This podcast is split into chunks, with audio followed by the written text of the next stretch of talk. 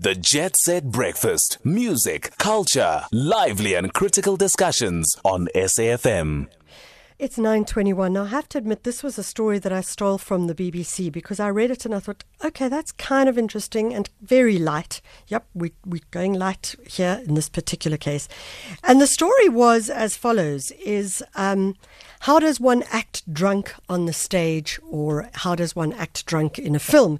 And then I started to think, well, how does one act sober in real life? Although obviously the alcohol thing does raise all sorts of questions. That's not to say you don't have alcohol in your home. Nevertheless, light is what we were looking at for this particular story.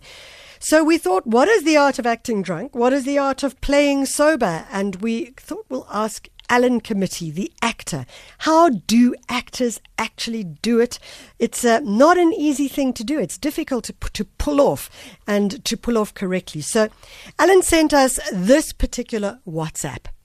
Good morning, Michelle. Alan Committie here. So the question is, what is the art of playing drunk on stage or on screen? And Michael Caine, who famously played a brilliant drunk in the movie Educating Rita, um, he tells us that uh, in order to play drunk successfully, actually what you're doing is trying to play sober because drunk people essentially are trying to hide the fact that they are inebriated. So they're trying to stand up as correctly as they can.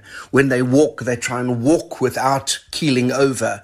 Uh, they try and walk with some sense of purpose. As they're talking, they're trying not to slur their words, trying not to be inarticulate. So if you're playing drunk and you're actually trying desperately to talk with some sense of clarity and not show, show that you're, you're, and you're drunk. That's actually a better way of playing drunk rather than playing the action of being drunk. And this is uh, backed up by Anton Chekhov, a famous uh, theater practitioner, who also said that, for example, a, a bored person isn't someone who sits at a desk and drums his, his or her fingers on a table or looks absent-mindedly into midair. A bored person is actually someone who's trying to do a lot of different things but doesn't finish any of the activities. Because actually being bored is about not having the concentration or follow through to finish something. So you try and locate the end result in an action. So when you're playing bored, you're actually doing a lot of things, but you don't finish the action. When you're playing drunk, you actually try and play sober. Does that help? I hope so. Drinks on me. Cheers. Alan, the drink is on you because it's not going to be anywhere else right now.